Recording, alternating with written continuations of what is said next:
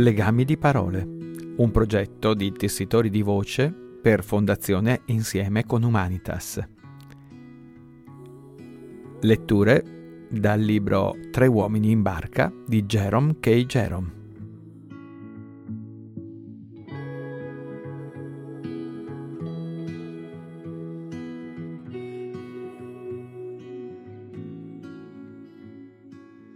Tre uomini in barca, capitolo decimo.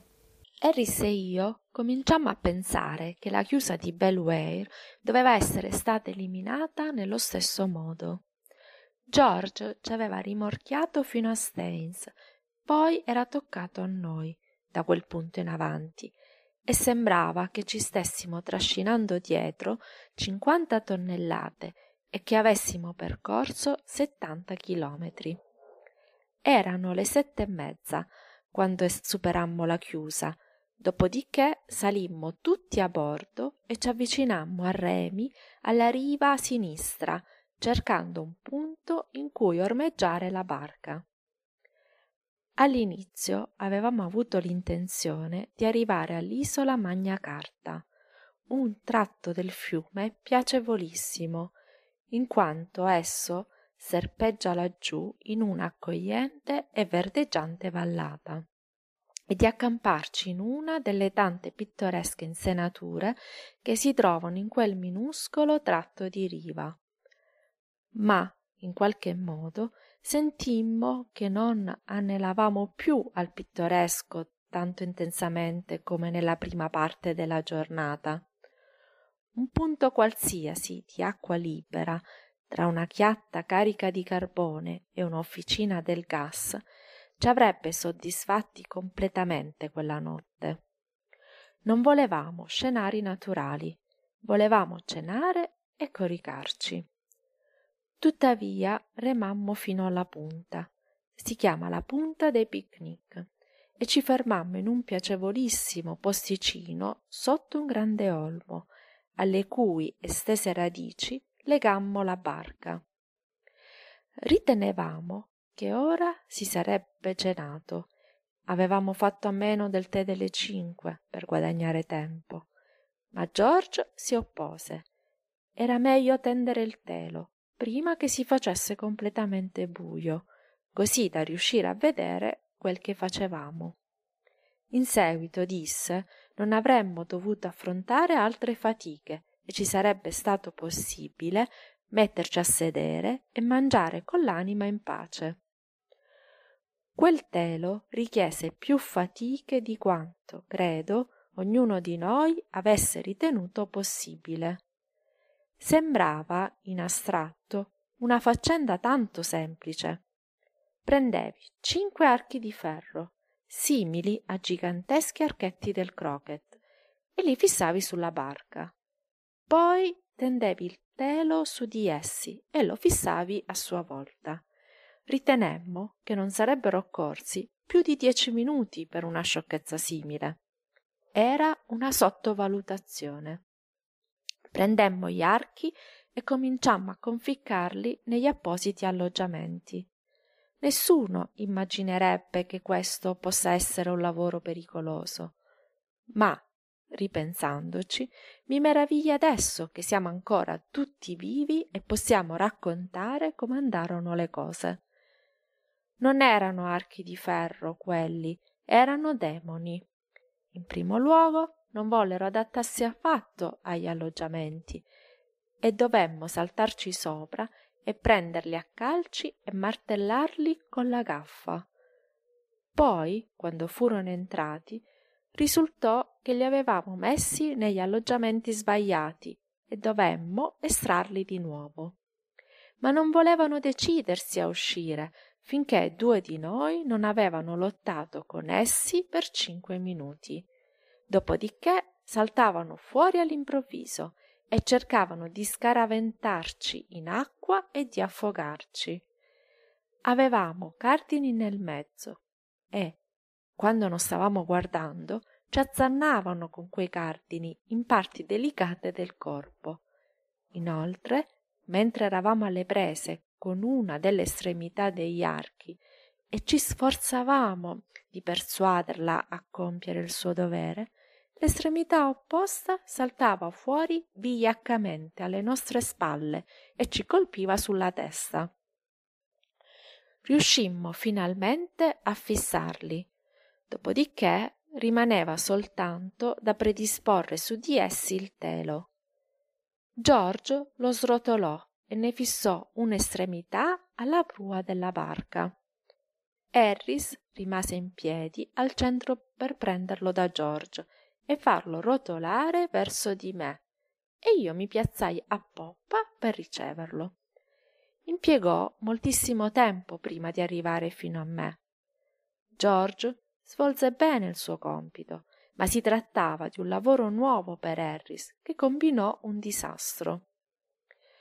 Come vi fosse riuscito non lo so, non seppe spiegarlo egli stesso, ma in seguito a qualche processo misterioso riuscì, dopo dieci minuti di sforzi sovrumani, ad arrotolarsi completamente nel telo. Era così saldamente avvolto rimboccato in alto e in basso che non poteva più uscirne. Naturalmente si dibatté con frenesia per riconquistare la libertà quella che spetta per diritto di nascita a ogni inglese. E, così facendo, venni a saperlo in seguito, andò a finire addosso a George. E allora George, imprecando contro Harris, cominciò a dibattersi a sua volta e in breve impigliò se stesso nel telo e vi si arrotolò. Sul momento non sapevo niente di tutto questo, non capivo che cosa stesse succedendo. Mi era stato detto di restare dove mi trovavo e di aspettare che il telo arrivasse fino a me. Per cui Montmorency e io restammo lì e aspettammo, buoni buoni e tranquilli.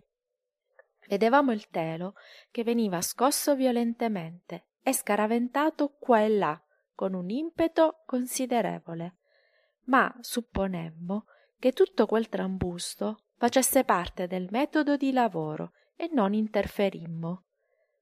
Udimmo inoltre molte imprecazioni soffocate scaturire da sotto il telo e supponemmo che i nostri due amici stessero trovando il lavoro alquanto complicato.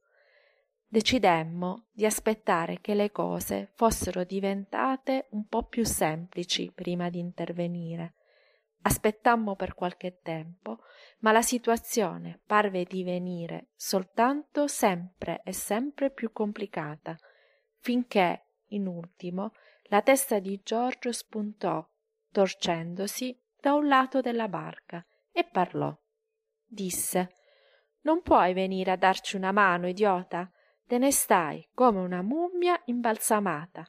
Eppure vedi bene che stiamo soffocando tutti e due Scemo.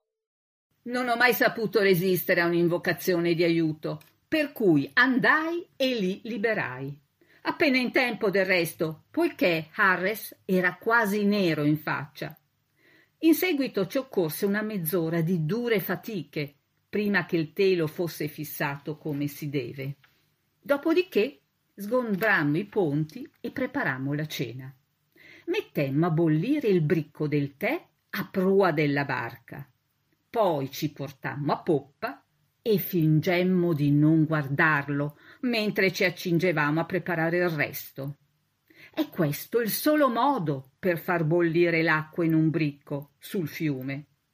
Se il bricco si accorge che stai aspettando e sei ansioso, non fischia mai e poi mai. Devi allontanarti e incominciare il pasto come se avessi rinunciato completamente al tè. Non devi nemmeno voltarti a sbirciare il bricco. Allora lo sentirai ben presto gorgogliare e sibilare, pazzo della voglia di veder tramutata in te l'acqua che contiene. È un utile espediente, inoltre, quando si ha molta fretta, dirsi a voce altissima gli uni con gli altri che non c'è nessun bisogno del tè e che se ne farà a meno. è necessario avvicinarsi al bricco affinché possa udire e poi urlare Non lo voglio il tè. E tu, George? Dopodiché George risponde urlando a sua volta Oh no, il tè non mi piace, berremo invece limonata. Il tè è così indigesto. Allora nel bricco l'acqua bolle fino a traboccare e spegne il fornellino. Ricorremmo a questo innocuo espediente e il risultato fu che, quando tutto il resto era pronto, il tè ci stava aspettando. Accendemmo allora la lanterna e sedemmo per cenare. Avevamo proprio bisogno di quella cena. Per trentacinque minuti non si udì alcun suono sulla barca in lungo e in largo tranne il tintinnare delle posate e del vasellame e il costante macinare di quattro paia di file di molari. Al termine dei trentacinque minuti, Arres disse Ah! Allungò la gamba sinistra piegata sotto di sé e sedette invece su quella destra. Cinque minuti dopo, anche Giorgio disse Ah! e lanciò il piatto sulla riva. Di lì ad altri tre minuti Montmorency manifestò i primi segni di contentezza esibiti dal momento della partenza, voltandosi sul fianco e allungando le zampe. Dopodiché io dissi Ah! e reclinai la testa all'indietro andando a sbattere contro uno degli archi di ferro, ma senza curarmene troppo. Non mi lasciai nemmeno sfuggire un'imprecazione. Quando ci si sente bene con la pancia piena, come si è soddisfatti di se stessi e del mondo. La gente che l'ha provato sostiene che la coscienza tranquilla rende molto felici e soddisfatti, ma lo stomaco pieno serve altrettanto bene allo scopo e oltre a costare meno sacrifici non implica tante difficoltà. Ci si sente così disposti al perdono e generosi, dopo un lauto pasto ben digerito, così nobili d'animo e altruisti. È stranissimo il fatto che i nostri organi digerenti dominino a tal punto l'intelletto non riusciamo a lavorare, non riusciamo a pensare se il nostro stomaco non lo vuole. Ci impone gli stati d'animo e le passioni. Dopo le uova e pancetta dice lavora. Dopo la bistecca e la birra scura dice dormi. Dopo una tazza di tè, due cucchiaini per tazza da lasciare nell'acqua per non più di tre minuti, dice rivolto alla tua mente. Ora alzati e dimostra quanto sai essere forte, sii eloquente e profondo e tenero. Contempla con occhi limpidi la natura e la vita. Apri le candide ali del pensiero e innalzati, spirito che ha del divino, sopra il turbine del mondo, sempre più in alto, attraverso infinite distese di stelle fiammeggianti, fino alle porte dell'eternità. Dopo le focaccine calde, dice Sii ottuso e senz'anima come una bestia dei campi, un animale senza cervello, dagli occhi indifferenti, senza un solo barlume di fantasia, di speranza o di timore, di amore o di voglia di vivere e dopo il brandy, ingerito in quantità sufficiente, dice Su via, sciocco, sogghigna e cadi, affinché i tuoi simili possano ridere. Sbava nella follia, farfuglia suoni insensati e dimostra quale imbecille impotente è il pover'uomo il cui intelletto e la cui volontà affogano, come gattini, in due centimetri di alcol. Siamo gli schiavi più disperati e più assoluti del nostro stomaco. Non cercate la moralità e la virtù, amici miei. Tenete d'occhio, vigili, il vostro stomaco e alimentatelo con cautela e discernimento. Allora virtù e contentezza verranno a voi e regneranno nel vostro cuore, senza che abbiate dovuto compiere alcuno sforzo per conquistarle. Sarete un buon cittadino, un marito affettuoso, un tenero padre, un uomo nobile e pio. Prima di cena, Harris, George e io eravamo stati litigiosi, pronti a scattare, irascibili. Dopo cena restammo seduti rivolgendoci sorrisi radiosi e sorridendo radiosamente anche al cane. Ci amavamo a vicenda, amavamo tutti.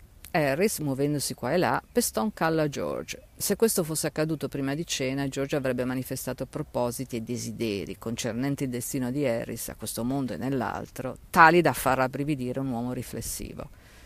Così, stando alle cose, disse invece: Piano, vecchio mio, non calpestare le aiuole. E Harris, invece di limitarsi a osservare, nel suo tono di voce più sgradevole, che chiunque difficilmente avrebbe potuto evitare di calpestare qualche parte dei piedi di George, essendo costretto a muoversi entro un raggio di tre metri dal punto nel quale George sedeva, e invece di fargli rilevare inoltre che non sarebbe mai dovuto salire su una barca di dimensioni normali, avendo piedi di quella misura, e invece di consigliargli di farli penzolare fuori dalla barca, come avrebbe detto prima di cena, disse Oh, mi spiace tanto, George, vecchio mio, spero di non averti fatto troppo male. E George rispose Niente affatto, e soggiunse che la colpa era sua. Harris negò. No, era tutta sua. Fu piacevolissimo ascoltarli. Accendemmo le pipe, restando seduti. Contemplammo la placida notte e parlammo. Giorgio si domandò perché non potessimo vivere sempre così, lontani dal mondo con i suoi peccati e le sue tentazioni, conducendo esistenze sobrie e pacifiche e facendo del bene. Io dissi che avevo sempre anelato a un'esistenza come quella, poi prendemmo in esame la possibilità di recarci noi quattro in qualche isola comoda e ben attrezzata e di vivervi nei boschi. Harris osservò che il periodo delle isole deserte, a quanto aveva sentito dire, consisteva nella loro grande umidità, ma George asserì che non erano umide se dotate di opportune fognature. Dopodiché passammo all'argomento delle fognature e dei canali di scolo e questo fece venire in mente a George qualcosa di molto buffo che era capitato una volta a suo padre.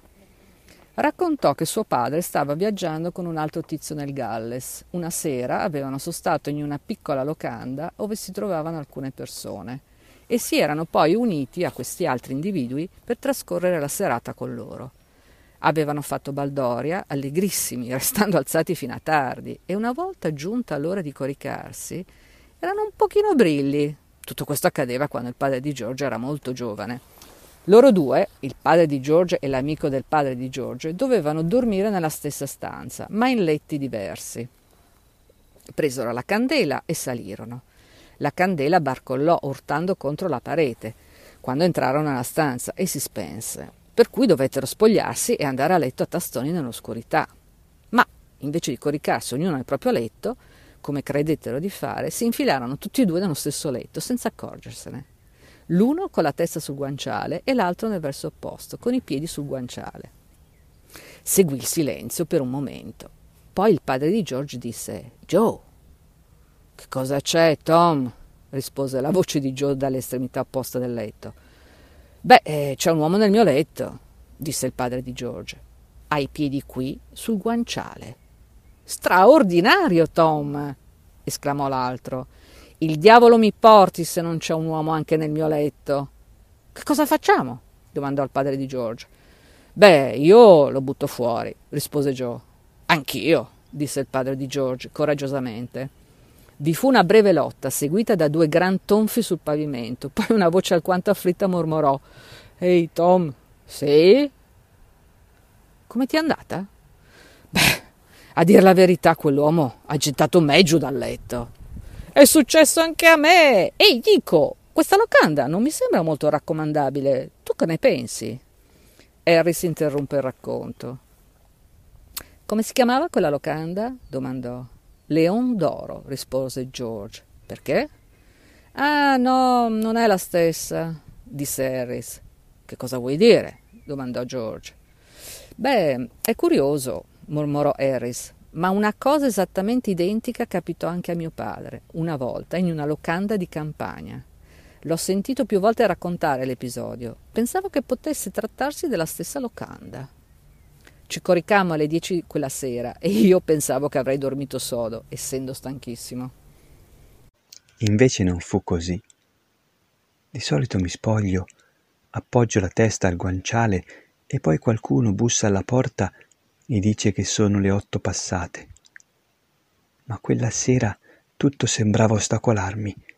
La novità della situazione, il duro giaciglio, la posizione scomoda.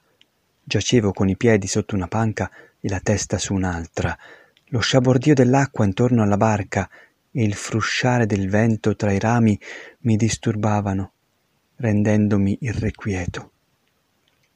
Riuscii comunque a dormire per alcune ore, ma poi una parte della barca che sembrava essere cresciuta durante la notte non era esistita infatti alla partenza e scomparve la mattina dopo, continuò a pungolarmi la spina dorsale. Per qualche tempo dormii sognando di aver inghiottito una moneta e di essere perforato nella schiena da qualcuno con un succhiello nel tentativo di, estrarla. La cosa mi parve molto scortese e dissi a quel tizio che d'accordo gli dovevo la moneta e gliel'avrei restituita alla fine del mese, ma quello non volle saperne. Rispose che era di gran lunga preferibile recuperarla subito, altrimenti si sarebbero accumulati gli interessi. Dopo un po' mi infuriai, gli dissi quel che pensavo di lui e il furfante mi straziò a tal punto, girando con violenza il succhiello, che mi destò. La barca sembrava soffocante e mi doleva la testa. Pensai pertanto di uscire all'aperto nell'aria fresca della notte. Infilai gli indumenti che mi riuscì di trovare, alcuni miei e alcuni di George e di Harris, e poi, dopo essere passato sotto il telo, discesi a riva. Era una nottata favolosa. La luna, scomparendo, aveva lasciato sola con le stelle la tacita notte. Sembrava che le stelle, nel silenzio e nella calma, mentre i figli della terra dormivano, stessero parlando con lei, la loro sorella, di formidabili e incomprensibili misteri, con voci troppo possenti e profonde perché le infantili orecchie umane potessero coglierne il suono. Ci intimoriscono queste stelle strane, così gelide, così luminose. Siamo come fanciulli condotti per caso dai loro piccoli piedi nel tempio fiocamente illuminato del Dio che hanno imparato a adorare, ma non conoscono, teneri fanciulli che ritti in piedi là ove la cupola echeggiante racchiude il vasto e buio spazio, sbirciano in alto, timorosi e al contempo speranzosi di scorgere lassù una qualche spaventosa visione. Eppure la notte sembra così consolante e traboccante di energia. Alla sua sconfinata presenza i nostri piccoli dispiaceri si allontanano furtivamente, vergognandosi. La giornata è stata colma di affanni e preoccupazioni e il mondo ci è sembrato tanto ostile e ingiusto. Ma poi la notte, come un'immensa madre affettuosa, dolcemente ci pone la mano sulla fronte ardente di febbre, costringendoci a voltare verso di lei il visetto striato di lacrime e sorride. E sebbene non parli, sappiamo che cosa vorrebbe dirci, appoggiamo la gota che brucia al seno di lei e la sofferenza scompare. A volte il nostro dolore è molto profondo e reale, allora restiamo in piedi alla sua presenza silenziosi, perché la sofferenza non può essere espressa dalle parole, ma soltanto da un singhiozzo. Il cuore della notte è colmo di compassione per noi. Essa non riesce a placare il dolore che ci tormenta, ci prende allora una mano nella sua e il piccolo mondo diventa piccolissimo e lontanissimo sotto di noi. Sorretti dalle scure ali della notte, veniamo a trovarci per un momento di fronte a una presenza di gran lunga più formidabile della sua. Nella luce meravigliosa di quella immensa presenza, tutto il mistero della vita umana si apre come un libro dinanzi a noi e sappiamo allora che la sofferenza e il dolore sono soltanto gli angeli di Dio. Solamente coloro che hanno portato la corona di spine della sofferenza possono contemplare quella stupenda luce. Ma quando tornano indietro non ne parlano e non rivelano il mistero che conoscono in tempi remoti, in uno strano paese, cavalcavano alcuni pii cavalieri e il sentiero che seguivano li condusse in una vasta foresta ove i rovi intricati divenivano assai fitti e forti, tanto da dilaniare le carni di coloro che si smarrivano in essi. Le foglie degli alberi che crescevano in quella foresta erano scure e folte, per cui non un raggio di luce filtrava tra i rami disperdendo l'oscurità e la tristezza. Uno dei cavalieri, mentre il gruppo attraversava la foresta tenebrosa, perdette di vista i compagni, vagò lontano e non fece più ritorno. E gli altri, profondamente afflitti, proseguirono senza di lui, piangendolo come se fosse morto. Poi una volta raggiunto il bel castello verso il quale erano diretti, vi sostarono per molti giorni e lietamente riposarono. Una sera, mentre sedevano sereni intorno ai ceppi che ardevano nel camino del grande salone, sorseggiando un filtro d'amore, ecco entrare il compagno perduto che li salutò Aveva le vesti lacere come quelle di un mendicante e molte orribili ferite gli deturpavano la chiara pelle. Ma sul volto di lui splendeva l'intensa radiosità di una gioia strana e profonda. Gli altri lo interrogarono, domandandogli che cosa gli fosse accaduto ed egli disse loro che nella foresta tenebrosa aveva smarrito la strada, vagabondando per molti giorni e molte notti, finché, dilaniato dai rovi e sanguinante, si era disteso, rassegnato a morire.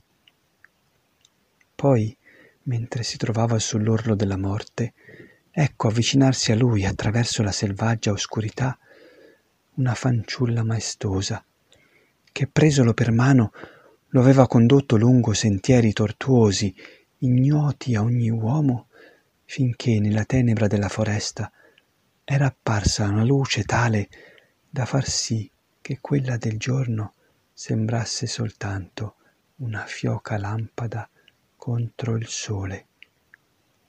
E in quella luce stupenda il nostro sfinito cavaliere aveva veduto come in sogno una visione ed era così stupenda, così meravigliosa, da fargli dimenticare tutte le sanguinanti ferite e da incantarlo come uno la cui felicità sia profonda quanto il mare è più profondo.